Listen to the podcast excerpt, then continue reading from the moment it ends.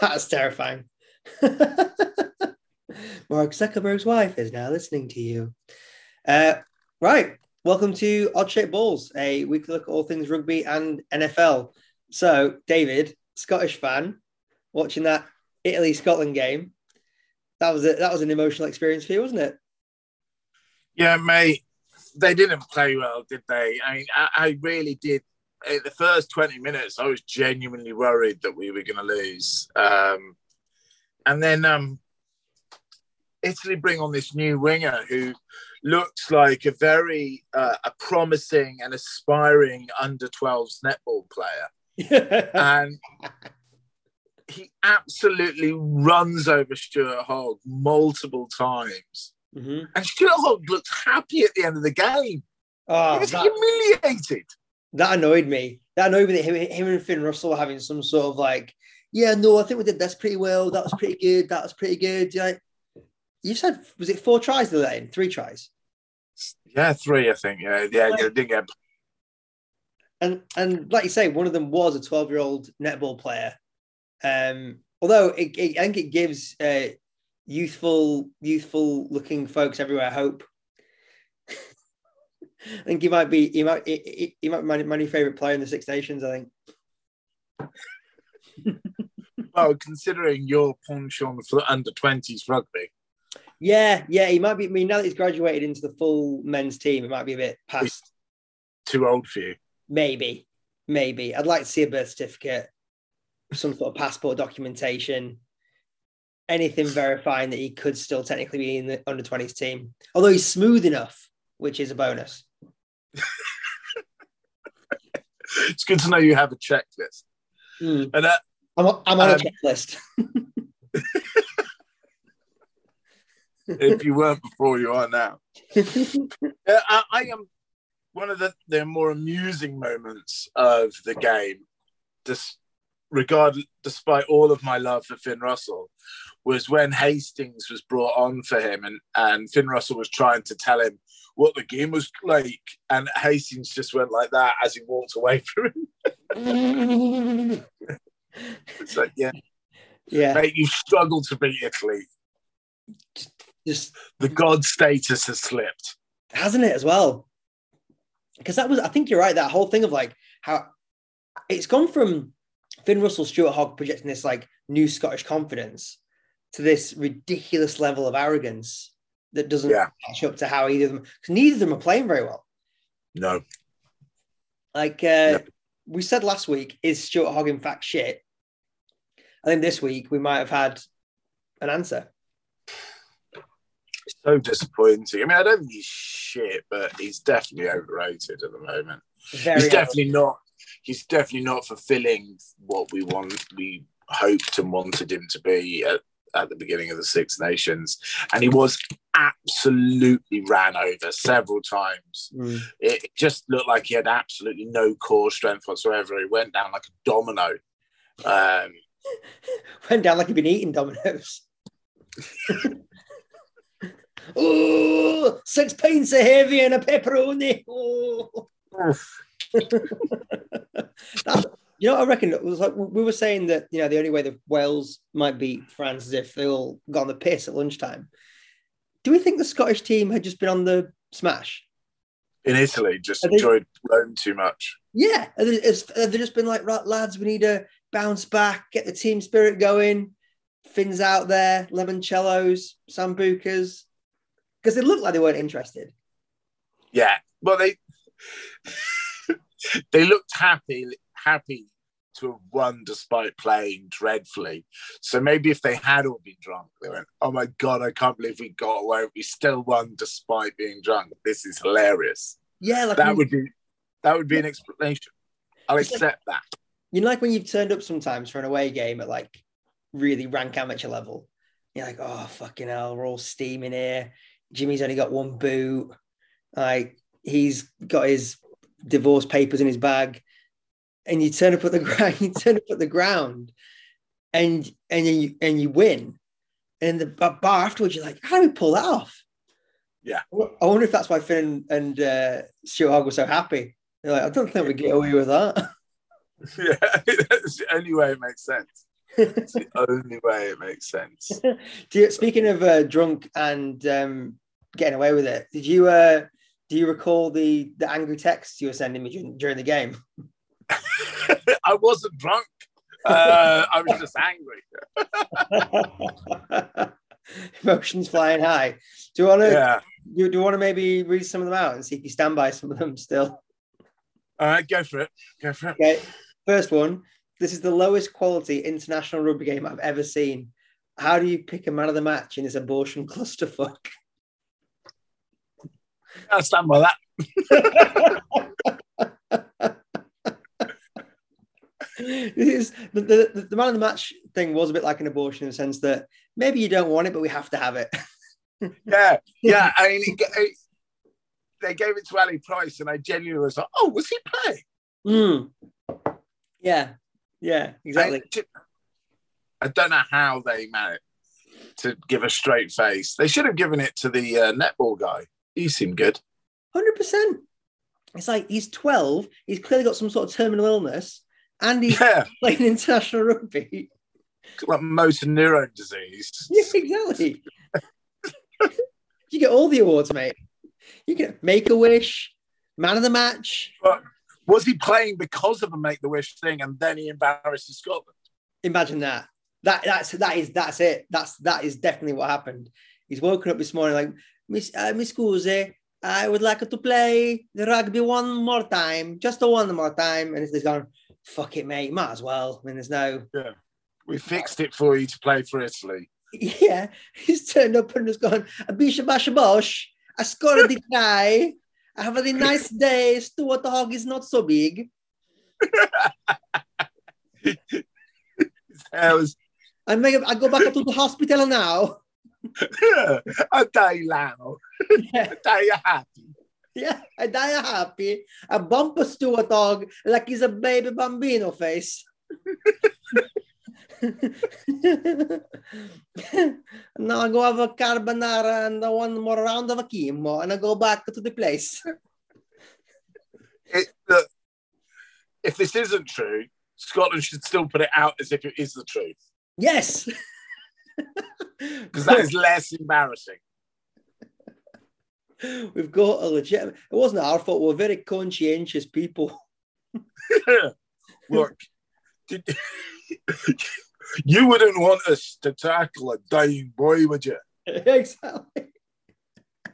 because Stuart Hogg can't tackle a dying boy.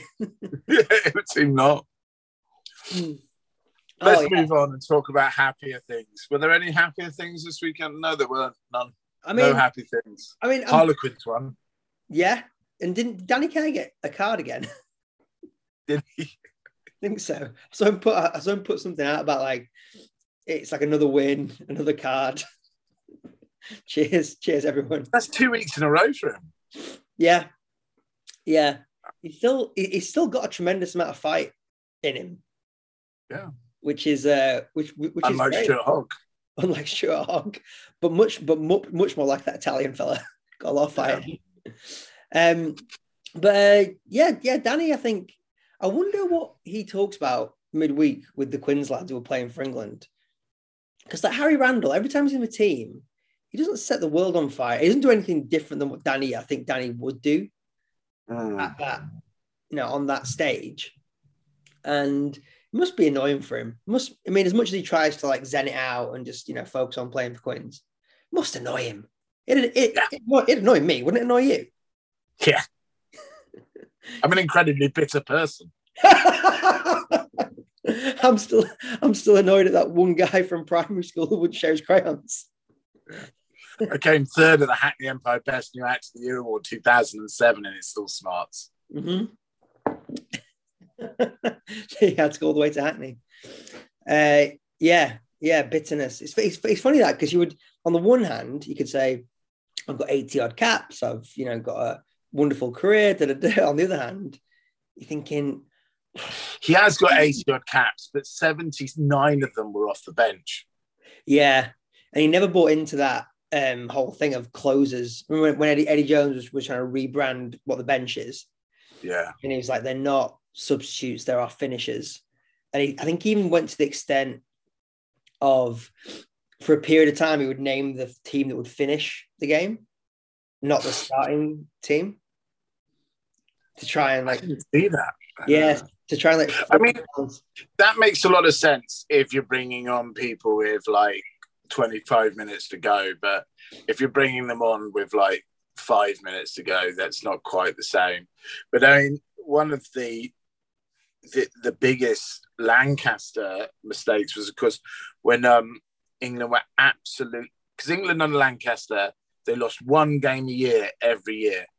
So they were one one winner get away from four Grand Slams in a row, but they actually got no titles because despite winning four and losing one, somebody else had a losing bonus point or something. And the one that they were closest to was when um, the one game they lost was against France, and uh, Danny Care got, I think, got man of the match, was completely in control. They were winning, and Lancaster just took him off because that's what you do in the last 10 minutes. Mm. And uh, then Ben Youngs absolutely shat the bed as he did in the World Cup final. Um, so unnecessary um, last minute subs are probably something that's sticking Danny's claw for multiple reasons. Yeah, yeah, I would think so. I, I also, I mean, the way his England career ended must be one of the worst. One of the worst. Like you play a, game against Japan. That none of if let's let's be completely brutally honest. At that point, none of them probably thought that that Japan game meant that much. It was like a run mm-hmm. out, you know. And Danny's not played very well, but there's loads of players didn't play very well in that Japan game and just to have your international career just yanked from you off the back of one performance that you, especially one that where you didn't feel like the stakes were that high. Uh, Eddie, and Eddie, Eddie Jones might say, well, that's the problem. He should have mm. thought the stakes were higher. But I just, in terms of bitterness, that's got like be bitterness level 10. That's like 87% cacao, dark roasted bitterness. Very cultural reference. The most Waitrosy thing I've said in the last 20 minutes. it's a very overheard Waitrose statement. People, well, also, speaking of like hating England, so obviously they've lost to Ireland at the weekend, mm. but I, I, I think as a Scottish guy, you might counter this, but I reckon of all the teams, Ireland are the team that hate England the most for obvious cultural reasons. I mean, it's I suppose it's slightly more recent than Culloden. You're Slightly more recent. If we're operating on like a thousand year timeline, slightly further up, yeah. Um, um, I don't know. I don't know. I think everybody that I mean that that's the problem with this particular England team is I remember Dallaglio saying uh, like 20 odd years ago, every game for England is a World Cup final hmm. because mm. everybody, it's their biggest game of the year. It's mm-hmm. Wales's biggest game. It's Scotland's biggest game. It's Ireland's biggest game.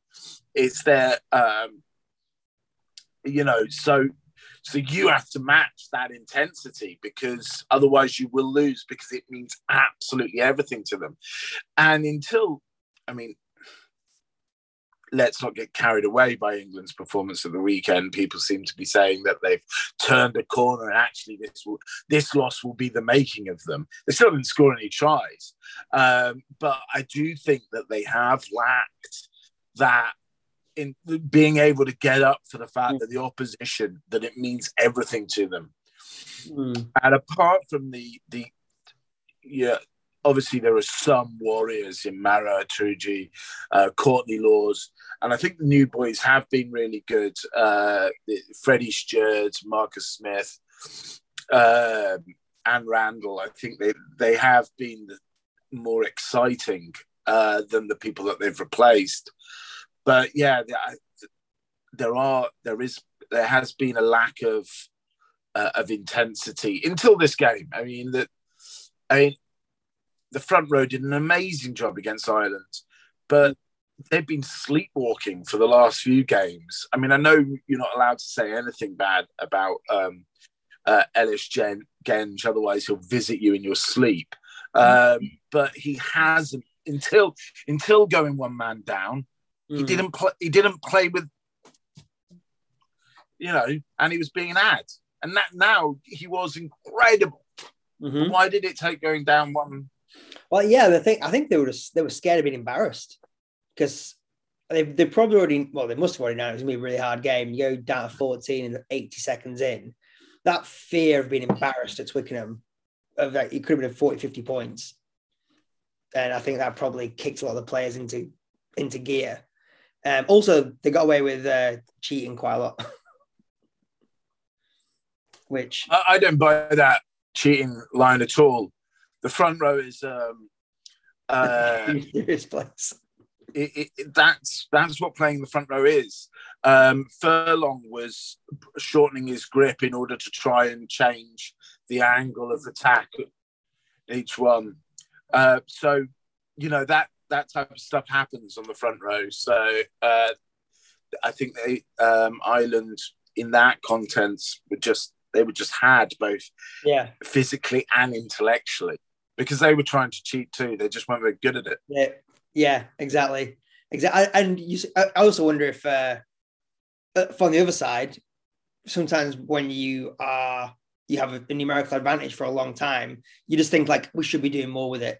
And for players like Tadhg Furlong who are so good in the open, they can be like mentally a little bit, oh well, the scrum's going to take care of itself, so I can go off and enjoy galloping around the field. So they don't Mm. maybe don't focus as hard, and you got another guy who's focusing super hard because they're like the scrum is the only thing we can control. Yeah. And, and so you end up cheating a little bit better than your opposite number. But the, the, the hatred thing from the weekend that I thought about was um Ireland, that's Ireland's biggest ever win at Twickenham. Yeah, record win at Twickenham, which is the hardest, statistically hardest place in the championship to win. And all the media are talking about is how brave England are. And you like, I was reading it thinking like, this is why they hate us, isn't it? this is why they hate us. yeah. How brave the uh, the players with ten times the amount of money and the five times the size player pool to be picked from. How brave those little gallant, unprepared fellas were. Yeah, yeah. It is. It is nauseating. Yeah. But they, it was it was a passionate performance and it was good. But they still got, you know, well beaten. It wasn't even close at the end. You know, um, and where where where are these tries going to come from? That's what I want to know. Who's why? Why is Max Malins inside? it's that's a head scratcher. That's kind of like well, I heard someone saying that it's like him and Jack Nowell do a lot of work off the ball and they're good in the air. Well, like, well, they they serve in the stadium. They a few pints. uh, It's got a hell, hell of a refreshment game.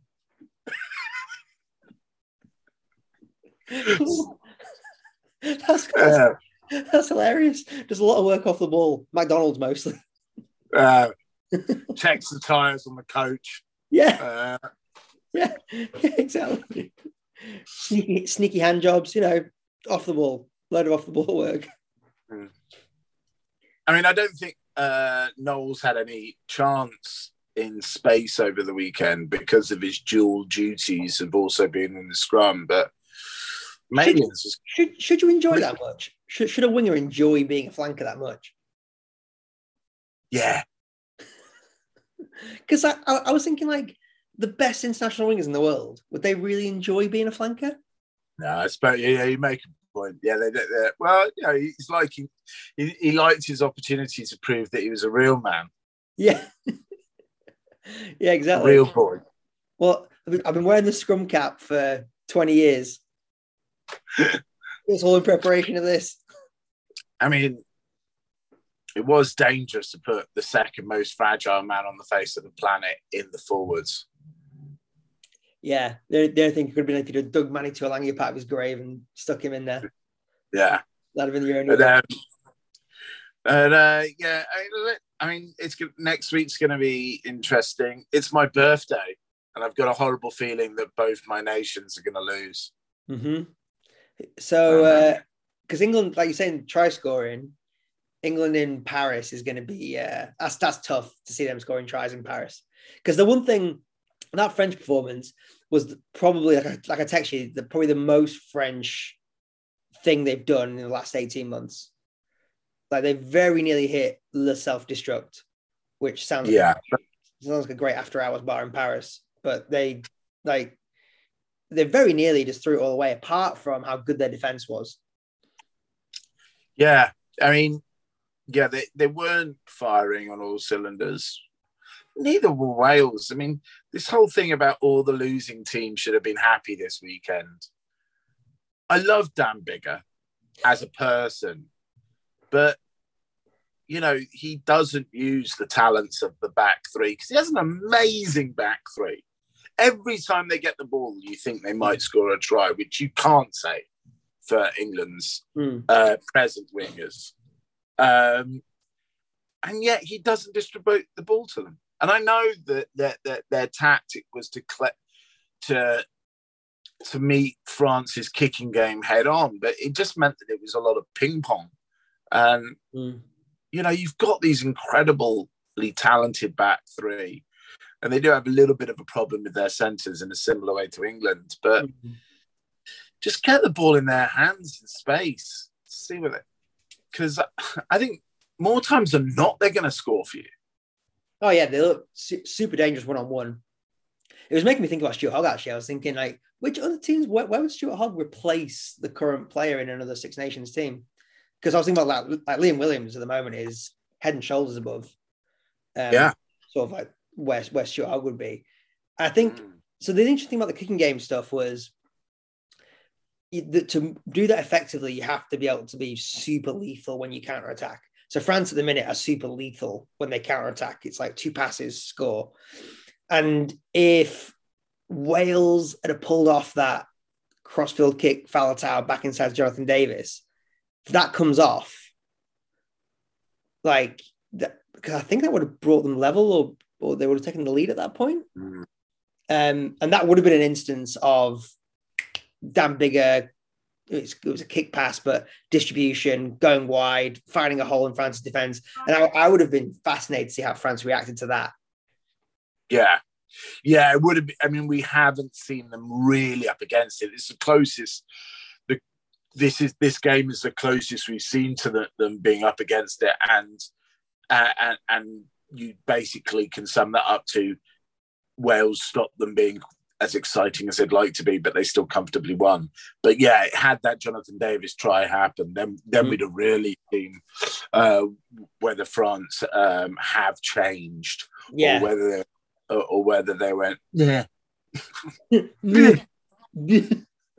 um, so, do you reckon? Does, what, what does Shaun Edwards do in the video session? Does he administer a light spanking for everyone? Do you have to like blindfolded paddle? Something like that. I imagine. Um, I don't think he'd be that angry with them because they bent but didn't break. You know, they were they were resilient. They yeah. Yeah, Let- I mean, let's- uh, I mean, let's not pretend they did win, and that you know, yes, it would have got very close had Wales scored the try, but only got close, and they didn't. And they didn't. And let's not forget, they didn't. That's yeah. That is that. That is a funny thing about sport, isn't it? Like these teeny, these small margins just change stories so dramatically. And, and let's say France do win a Grand Slam, no one's going to look back in five years, ten years, or even two years and be like, "Oh, but that Wales game was a bit closer than they would like."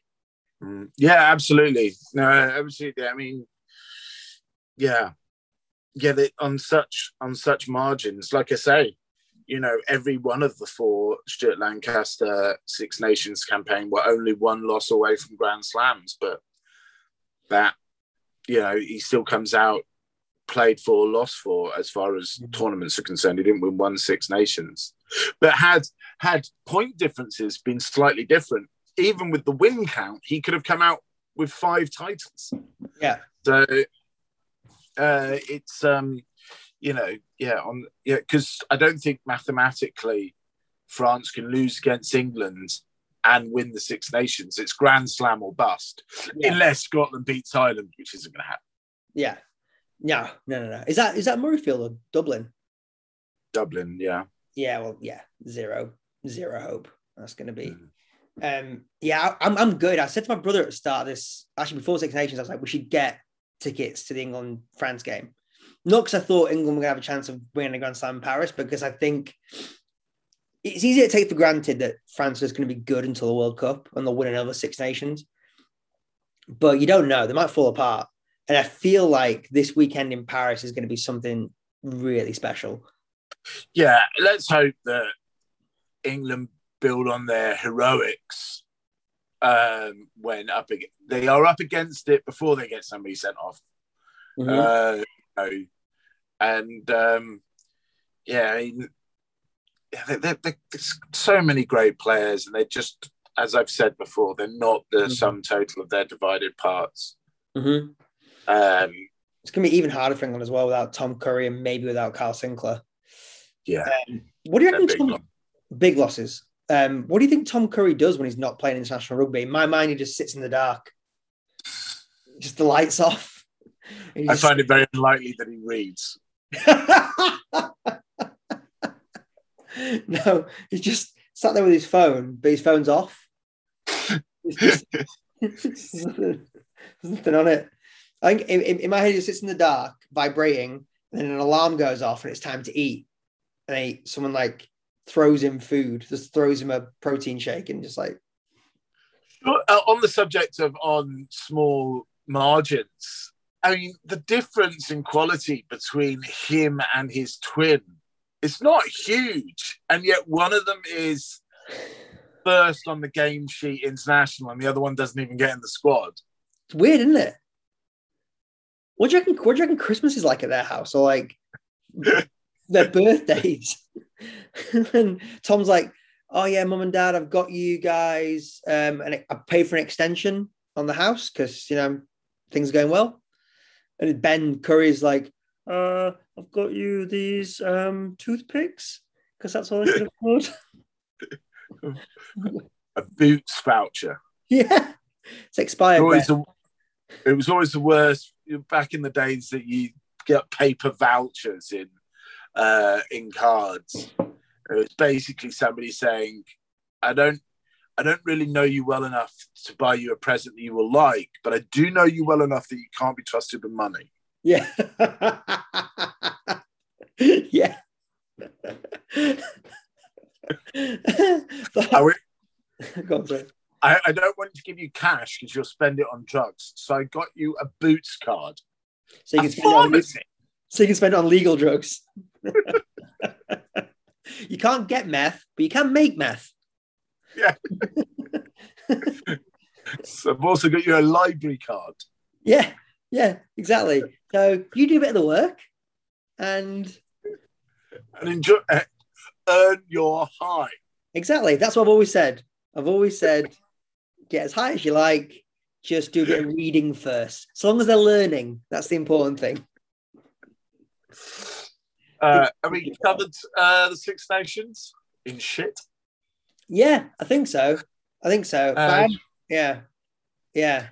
Did you um? I I'd actually watched the Quins game the weekend. Did you? Did you have any any? I, I dipped into it, but I was uh yeah um uh well um, so, so cultural. I'd paid for the one day pass to watch the Quins game, uh, but then at the last minute, a friend of mine phoned me with um, uh, a last minute ticket to see uh, the Merchant of Venice at the Globe Theatre. So I'm afraid I I, uh, I turned my back on the mighty Quins. Uh, I, I, then thought I've paid for this, I should watch it, but I knew the results by then, so um, uh, unlike, in and out. Unlike the Merchant of Venice, which was a complete surprise. Yeah. oh, yeah. Turns um, out that Portia is quite the little minx. I saw that coming. Yeah, exactly. One of his uh, one of his more underrated plays, I would say, Merchant of Venice. It's, pro- it's problematic. I mean, it, if you're racist, I can imagine it's a big favourite. interesting. I mean, we're getting, getting massively away from the subject matter of this podcast, but it's interesting. Are you are you allowed to write bad characters, or what's the moral responsibility around writing bad characters? Well, the, the, the, I mean, and it, yeah, I think the morality of Merchant of Venice is highly questionable because they're all bad. Mm-hmm. So uh, it, it does make it very difficult, I think, to root for anyone. Mm. Um, uh, uh, Portia in this particular, this is completely off subject matter, was played more as a bit of a minx with a bit of a bad side, which made her a more more of a sort of charismatic villain than in normal productions where she's played as this pious woman, yeah, but then yeah. does this really horrible thing because she she could just stop when she could uh, stop when uh, she uh, she fox out foxes Shylock says that uh, you can have your, your your pound of flesh but not one drop of blood. She could stop then, but she chooses to take his house, make him uh, convert to Christianity, just humiliate him. So mm. she's just as bad as so. Even even the victorious, even after the whole um, Mercy uh, is not strained, she's still just as nasty and racist yeah. as the rest of them. So it really is hard to root for anybody in it. Um, Speaking of, oh, sorry. Well, so yeah, you can write bad characters can, that are morally bad, but when everybody in a whole play, there's not one that you go, "Ah, oh, I'm rooting for them." It does it makes it problematic. I don't think it should not exist. It's just mm. it's difficult. I don't know if you know the end of Two Gentlemen of Verona, um, but in that, um, one of the gentlemen of Verona walks in on his best friend trying to rape his girlfriend, doesn't say anything about the rape whatsoever, and is just really happy to be reunited with his best friend. So I like to call that play "Bros Over Hose." Speaking of speaking of which, that believe it or not, is going to be an excellent segue into the NFL. because not only have we got, I mean, bros before hoes, we can, we can talk about Pittsburgh, um, but then in terms of morally reprehensible villains who um, could have mercy on everyone and chose not to, Tom Brady's back. I, I thought you were going to go with the the fact that the criminal sexual offence charges on um, the tech quarterback had been dropped. Yeah. Uh, no, on on a uh, uh, Thingy Watson, no, no, yeah. no, no criminal charge to answer.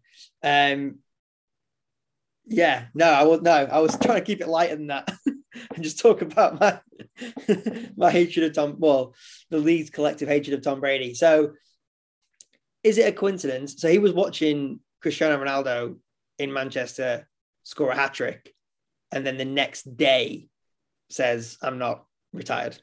I'm unretiring. I don't know. I mean, I, I knew he came to Britain to talk to the Glazers, didn't he? I mean, there's this talk that he actually wanted out of um, of Tampa Bay, and mm-hmm. the whole thing was a was a some sort of call their bluff, and they went, "No, you either play for us or nobody. We own you," which seems strange because how if that is true, if he did really think that he'd call their bluff, hoping that they would trade him, and they've said no, you're us or nobody, how's the atmosphere going to be like when he comes back this year? With I people knowing he hmm. tried to get out of town. I think with players, honestly, I think he has such an aura that I think other players, I mean, bear in mind, this is a guy who's been an open Trump supporter, kisses his kids on the lips, you know, and all the all the play, yeah, it's so disgusting. And all the players in the locker room are still like, well, he'll probably win as a Super Bowl, so it's fine. So I, I, I reckon this ranks below open Trump support and lip kissing, child lip kissing which, which, is which is going to be the title of his, of his autobiography if he ever gets around to writing one. Open mouth Trump kissing. Open mouth Trump kissing. Tom Brady's secret to success. Yeah, exactly. yeah, I, yeah, I reckon all players just like, well, we've got a chance. If Tom's in the building, we've, we've got a chance of winning. Yeah.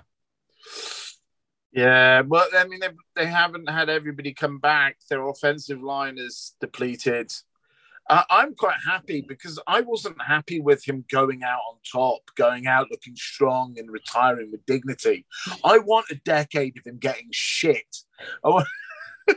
and there being talk yeah. about them being replaced by uh, but him being pulled out of a game and replaced by uh, Hoyer halfway through a game.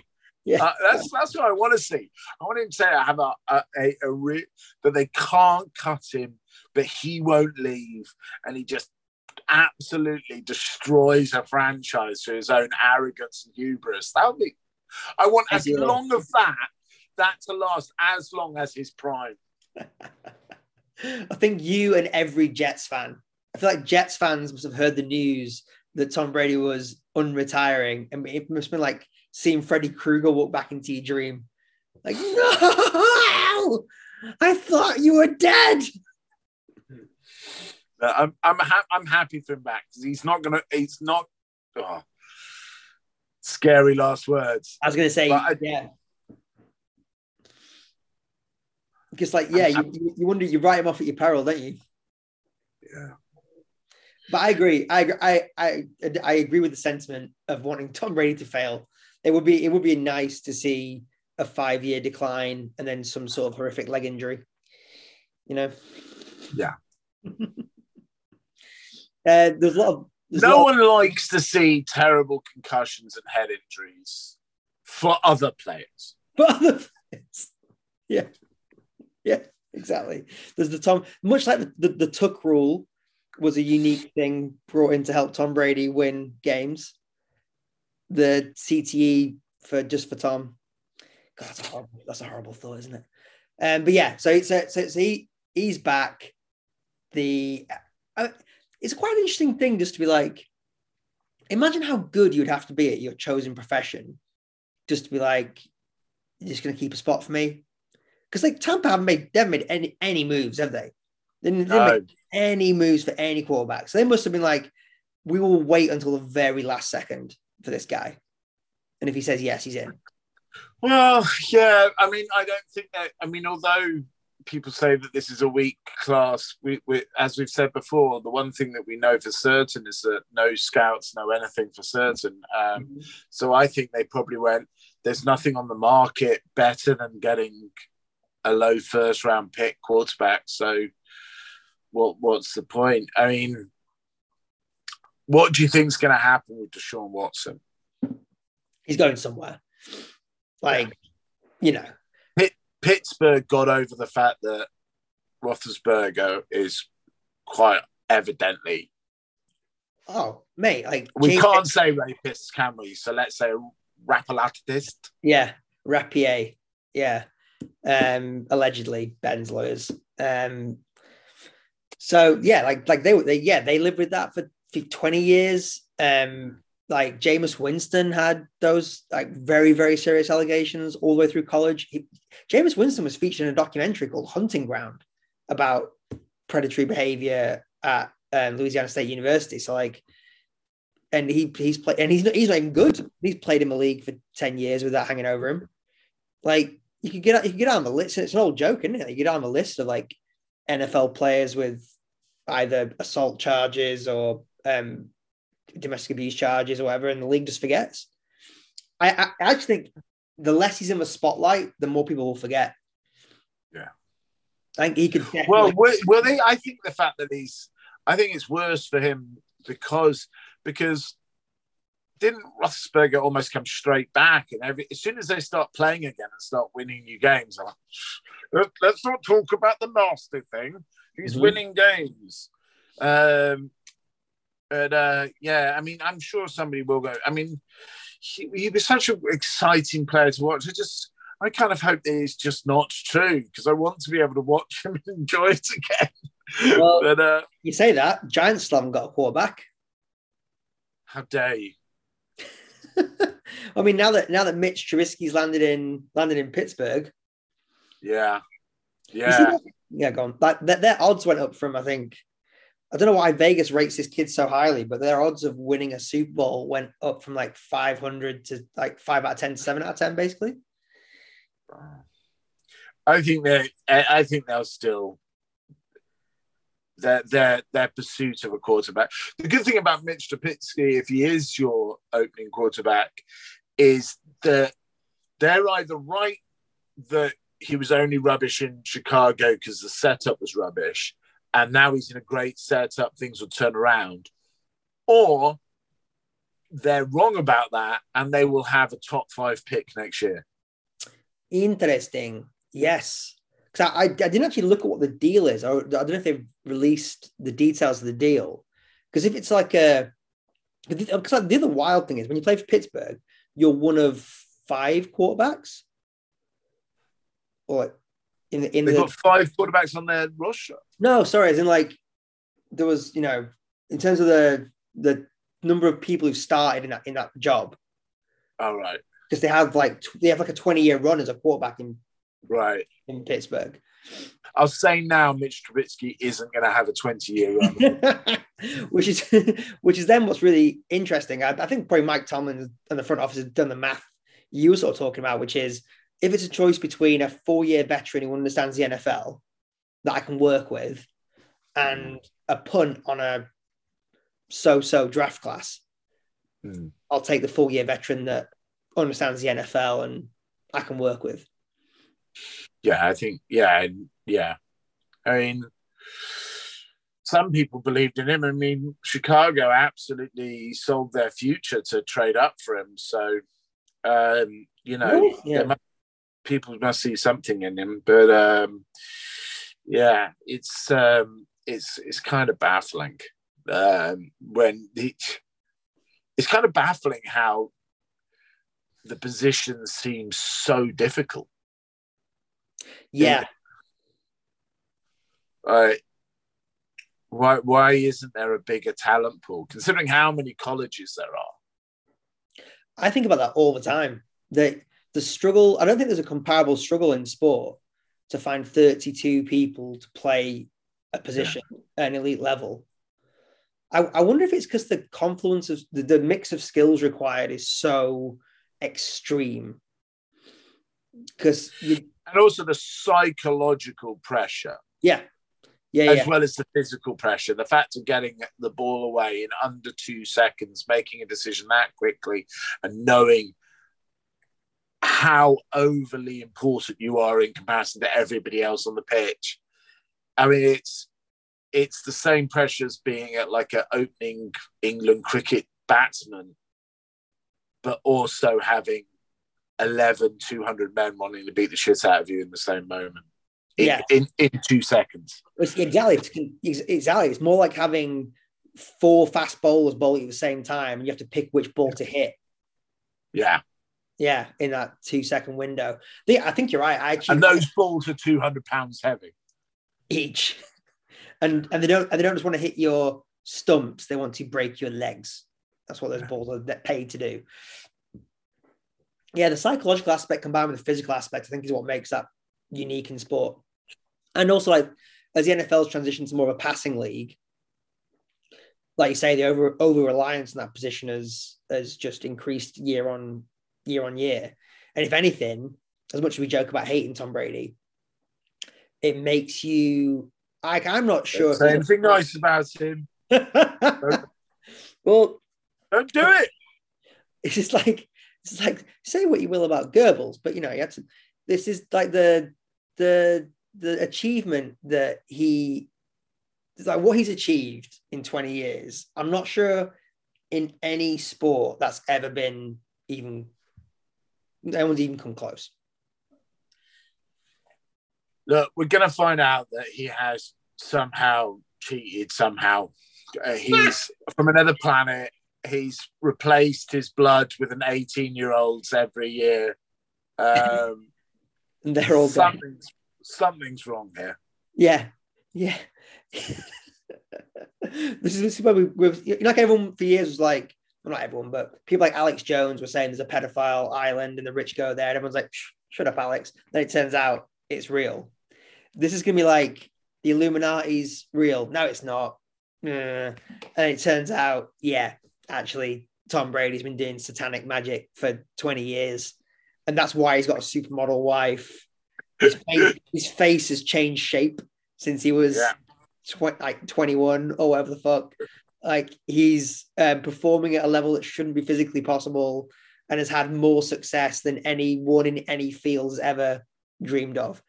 And the exchange for that is he's been killing a lot of kids. Wouldn't surprise me. In fact, it surprised me. It surprised me if it came out that Tom Brady hasn't killed any children. it would surprise me if the opposite was true. so you're telling me this is just hard work, dedication, and a freak Saturday? He's not a lizard. He's not a lizard. Nah. Fuck off. Fuck off. he is reptilian, my friend. what do you mean he's not a lizard? There you go. That's the episode title. What do you mean he's not a lizard? Actually, do you know that that you're 100 percent right, David. The burden of proof is on Tom Brady to establish that he's not a lizard person. Exactly. Yeah, yeah. It's not for us. We don't have to prove he is. No, we There is- know he is. We know he is. We've We already- got our truth. Yeah, hundred percent. Right, you and me to the capital. Let's go. bring your bagpipes. I'll bring my little hat. Off we pop. Tom's already there. He's Well, one one of his visions is yeah, exactly. The hologram he calls Tom. Imagine that. Tom Tom Brady is a um, dimension hopping lizard person. There we go. That's that's broke. That's we're breaking news on the pod. well. You say breaking news. I think there's a large amount of society that had already come to terms with this. Have you ever watched any of those videos on YouTube? They're Of amazing. Tom Brady. Of um I'll send you the links. There's a there's a whole series of YouTube videos where evangelical Christians and QAnon folk uh, are proving that demons are entering celebrities' bodies. Wow. So it's like amazing footage where like it's it's stuff that's it's like and you'll watch here as the light in his eyes changes. And it's like it's just a camera flare, or it's just like the lighting in a studio or something. Like this is the moment at which the demon enters the body, and you'll notice after that he sneezes twice, which is the sign of the beast. I mean, it would be suspicious if he, he sneezed 666 times. That would be suspicious. yeah, yeah, it would be. All right. I mean, I, I'm I'm all in. I'm maybe this is our camp. So maybe when, when the season starts, this is our little. We can do um, lizard lizard watch. Which, NFL quarterbacks have become lizards? Yeah, yeah. It's like if Baker Mayfield suddenly starts, you know, Being good. Yeah, You know that it's because of a satanic ritual. hundred percent. And there is no and there is no other explanation. No. If Daniel Jones becomes good, I mean, he, is there anything? and he also looks like a children of the corn. And he's he's already got that like one of us, one of us kind of blank stare.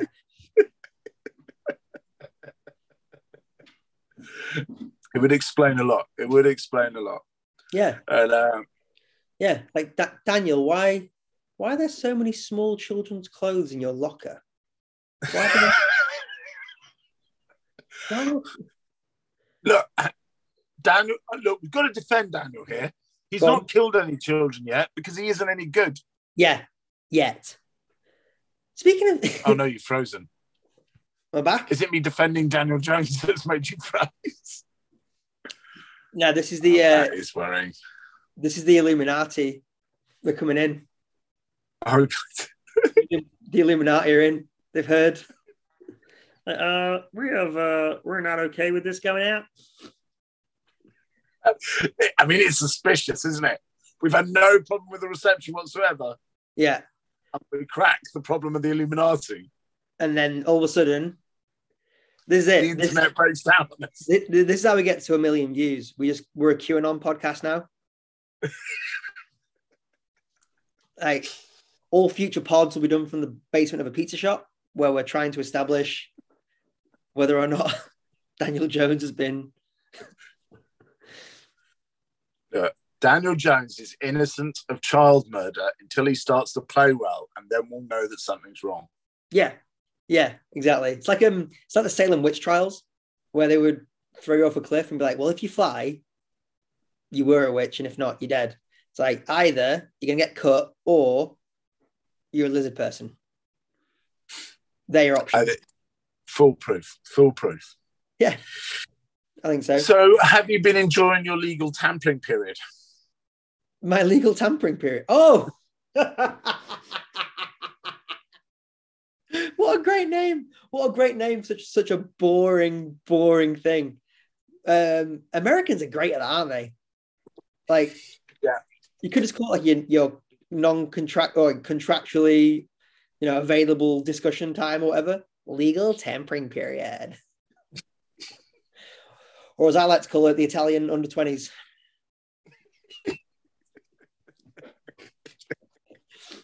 What do you reckon? Um, do you reckon people get emails with that on it? Do you reckon people get emails with like, given that we're in, we are in the legal tampering period, I can uh, would love to invite you down for dinner. Let's go. For Re, Yeah. re, re tampering brackets legal. Re-tampering black, it's legal. do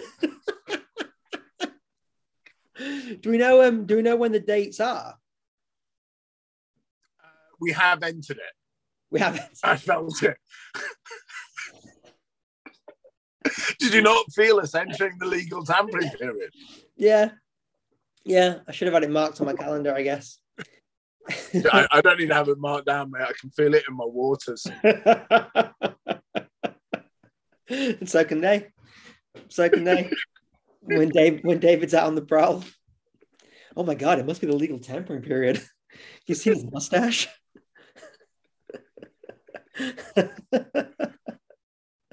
what sort of a what sort of overture would you make to a player during a legal tampering period? If you're a front office, New York Giants, what would be your uh, legal tampering period email or phone call? Well, if you pick up a frog Hmm. because it's cold blooded, your hot blood will will cook it. So I would just go up to any NFL player and put my warm blooded hand on their face and see if it makes them visibly uncomfortable. And then I'd know they were a lizard person and I'd get them on side. Brilliant. Brilliant. That is the best use of the legal tampering period. I'm allowed to touch you. It's legal. It's legal. We're tampering, but it's totally legal. And I'm going to establish whether or not you have the Illuminati skills required to take us to the promised land. Genius. Genius. I don't think there's a better. What? Why do they make putting these NFL rosters together so complicated? Just get right. We need we need an offshoot of the pod, Oddballs Consultancy. Success, success in three hand gestures or less. Three strokes or less. three strokes or less. just oh, so we're just, we're just taking it from my from my Tinder profile onto the. Well, I wouldn't like anybody to think that it was a golfing podcast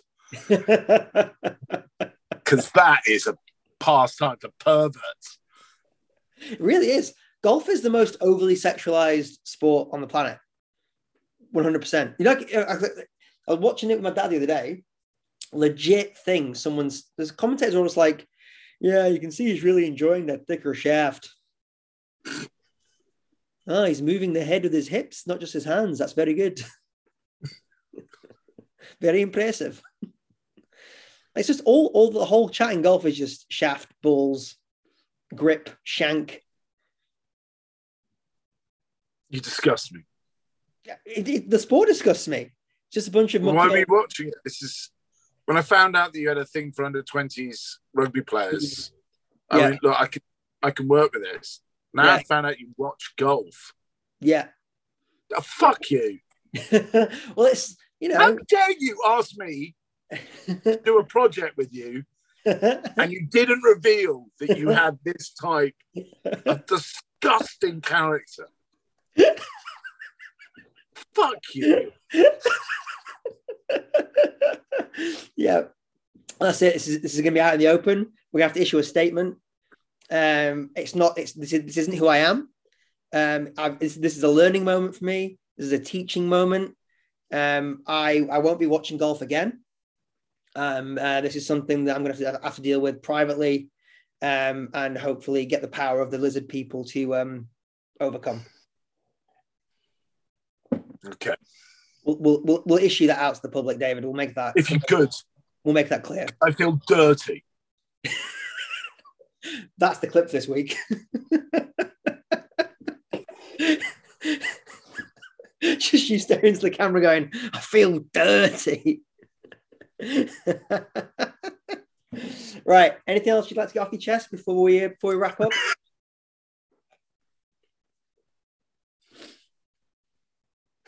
No, no, no.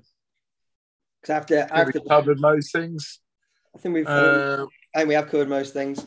So we've we, established we, we, we worked out that Max Malins is on the, the side because he waxes the team's coach, yeah. as in he cleans the thing they travel in, not that he polishes Eddie Jones. No, I think it can be both. How do you think he got the second job? Well, What changes would, if any, apart from obviously somebody else playing at lock, would you make for England's side against uh, France? I'll go first. I wouldn't change anyone apart from Max Malins, and I would bring in um, the young uh, Newcastle or Radwan. flyer, Radwan. Yeah, I'd, lo- I'd love to see something like that. I'd love to see a positive change like that that really set the intent and said, like, we're going to really rip into this team. We've got nothing to lose. We can't win the championship. We've got nothing to lose. We're going to have a real go at them. And, you know, I would keep Mer- I'd keep Marchant at thirteen. mhm, March. marching. Um, yeah, I'd keep, I'd Marchant keep everybody else. Mm, I'd keep everybody else. Obviously, you might have to replace Sinckler, but there's an obvious understudy there. yeah. All right. Okay. Without Tom Curry, what would be your back three? Uh, I will go Lawes, Simmonds, and what's the word on Sam Underhill's fitness? Yeah, well, he's back in the he's back in the squad, but uh, yeah, I mean, I am I imagine that he can't be utterly match fit. Otherwise, it, I would have thought he would have come straight back in. See, I'd bring Courtney Lawes back into the second row, Yeah. um, and my back row would be, if all fit, Simmonds, Dombrandt, Underhill. Yeah, I, I, I would love that.